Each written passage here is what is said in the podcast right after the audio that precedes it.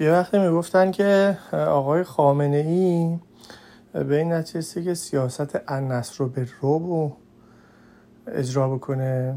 مثلا آقای سازگارا می‌گفت یا آقای تاجزاده یا به حال حالا آقای تاجزاده مطمئن نیستم ولی سازمان انقلاب اسلامی یا به حال کسانی که جزء سیستم امنیتی کشور بودن که اطلاعاتی داشتن. حالا من نمی‌دونم این نصر رو به رو حالا نصر که پیروزی نمیشه نصر کمک میشه. به کمک با ایجاد وحشت هست. حالا یعنی اگه ایجاد وحشت بکنیم قوی میشیم. حالا ممکنه قوی بشن ولی پیروزی بعیده. پیروزی بعیده. یعنی الان اتفاقی که میفته وقتی که شما روب و وحشت ایجاد بکنی یه حکومت روب و وحشت درست بکنی حکومت روب و وحشت باعث میشه که کسی کاری انجام نده. یعنی مثل شوروی میشه مثل کره شمالی. یا حتی چین. حالا چین حالا فعلا خیلی شاید روشن نباشه. که اونجا چه خبره توش به خاطر اینکه حالا بازارش ابتدای رشدشه. وقتی که ابتدای رشد باشه همیشه خود جای رشد وجود داره.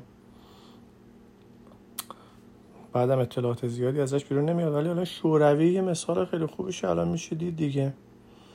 وقتی که سرکوب باشه که هیچ کسی هیچ حرفی نزنه. هیچ کسی هیچ نظری نده هیچ کسی هیچ مخالفتی ابراز نکنه. عملا سیاست های نادرست اجرا میشه. آدم های نادرست توی جاهای نامربوط قرار می‌گیرن و و بعدا کار اداره امور میخوابه. مثل همین اتفاقی که الان توی ایران افتاده. یعنی آدم انتظار داره. حالا یه موشکی که می‌خوان پرت کنن دیگه موشک رو درست پرت کنن.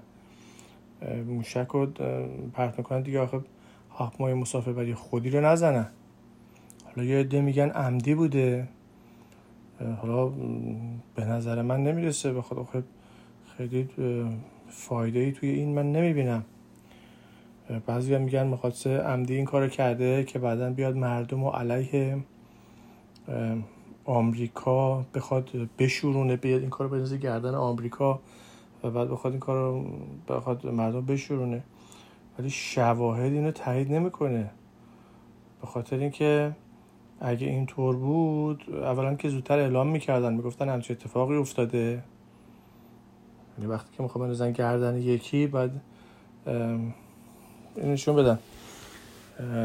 بگن که اتفاق افتاده. نه که سه روز بخوان فرصت رو از دست بدن و بعد اینه که این فرضش اینه که اینا ارزیابی نادرستی از امور دارن. ولی وقتی که آدم خواهد ارزیابی نادرست رو می‌خواد فرض بکنه که اینا نمی‌دونن توی جامعه چه خبره اصلا چرا باید فرض کرد که اینا اون نتیجه گیری درست انجام بدن که مردم آمریکا رو محکوم می‌کنن.